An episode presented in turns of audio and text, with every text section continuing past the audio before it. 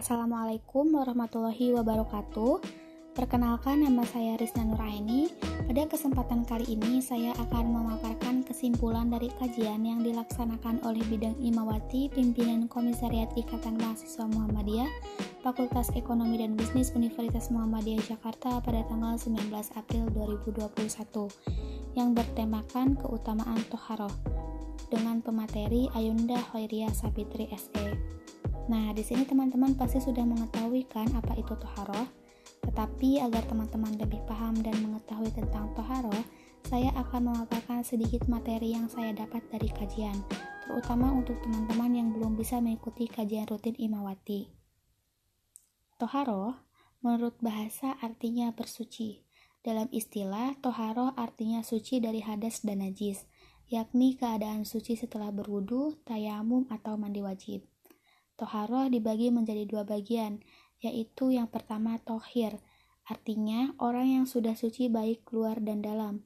Yang kedua yaitu mutat tohir, yang artinya orang yang selalu berusaha mensucikan yang di luar maupun di dalam diri. Dalil toharoh tertulis dalam Quran Surat Al-Baqarah ayat 222 yang artinya, mereka bertanya kepadamu tentang haid.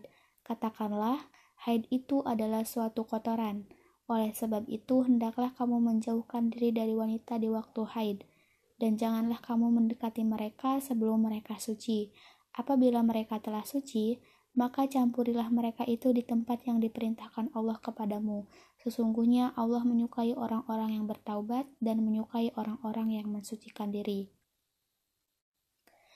Toharoh dibagi menjadi dua.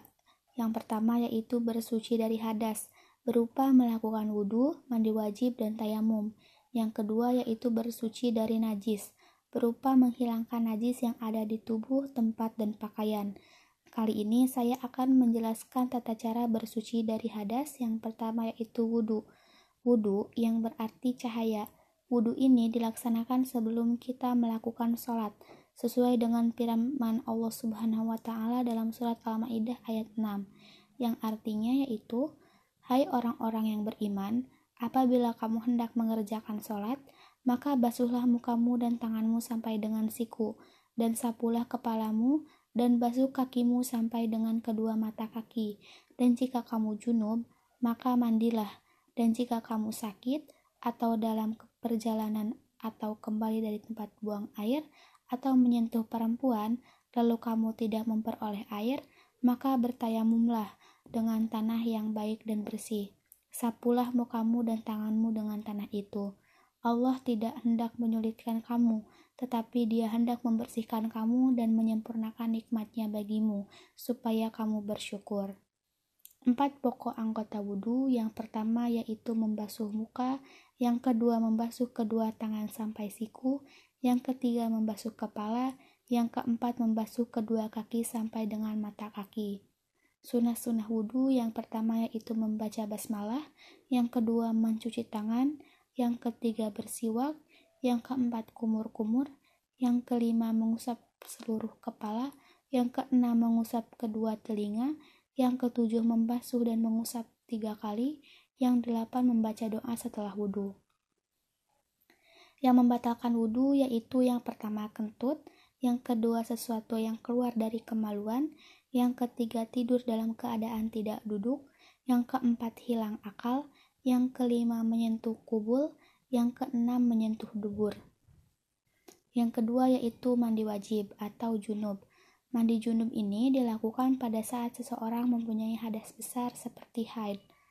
Tata cara mandi junub yaitu yang pertama, mencuci kedua tangan dengan niat ikhlas karena Allah, yang kedua membersihkan kemaluan dengan tangan kiri, yang ketiga, berwudu sebagaimana wudu untuk sholat. Yang keempat, mengambil air dan memasukkan jari ke pangkal rambut dengan wewangian. Yang kelima, menuangkan air ke kepala tiga kali, dimulai dari sebelah kanan kemudian kiri hingga merata ke seluruh tubuh.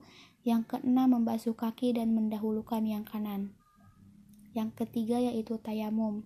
Tayamum ini merupakan cara bersuci menggunakan debu yang bersih dan suci disebabkan karena tidak adanya air, air yang tidak cukup, dan dalam keadaan sakit atau luka sehingga tidak bisa bersuci menggunakan air.